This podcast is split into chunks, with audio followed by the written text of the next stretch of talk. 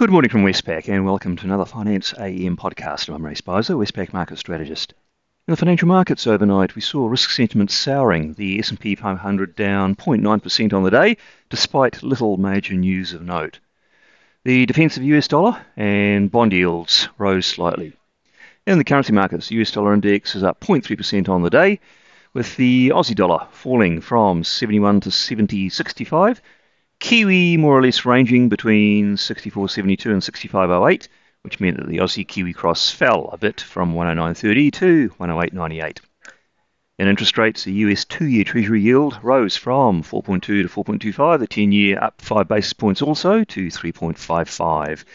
And markets currently price the Fed funds rate to be a quarter point, quarter a percentage point higher at the next meeting on the 1st of February and peaking at 4.95% in June of this year.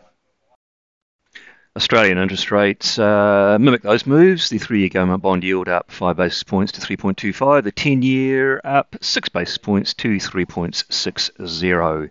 The market's there pricing the RBA cash rate to be also 25 points higher at the next meeting on the 7th of February. And in New Zealand, uh, markets continue to price the OCR at the next meeting, which is 22nd of February, to be 62 basis points higher, so, so still sitting on the fence. In commodity markets, Brent crude oil fell 1.6% to $84, copper down 0.7%, gold little changed, and iron ore up 2.1% to $130 as China resumes from its Lunar New Year break. On the day, what's out that could be market moving? In Australia, we'll have retail sales for the month of December, and we're expecting a modest decline there. Uh, Japan will have industrial production, and China will uh, be watched for its manufacturing and non manufacturing PMIs.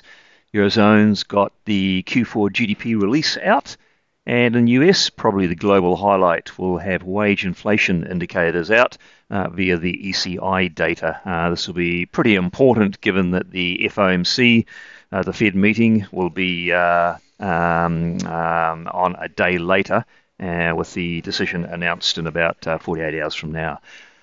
well, that's it from me today. Thank you for listening. I'll be back again same time tomorrow morning.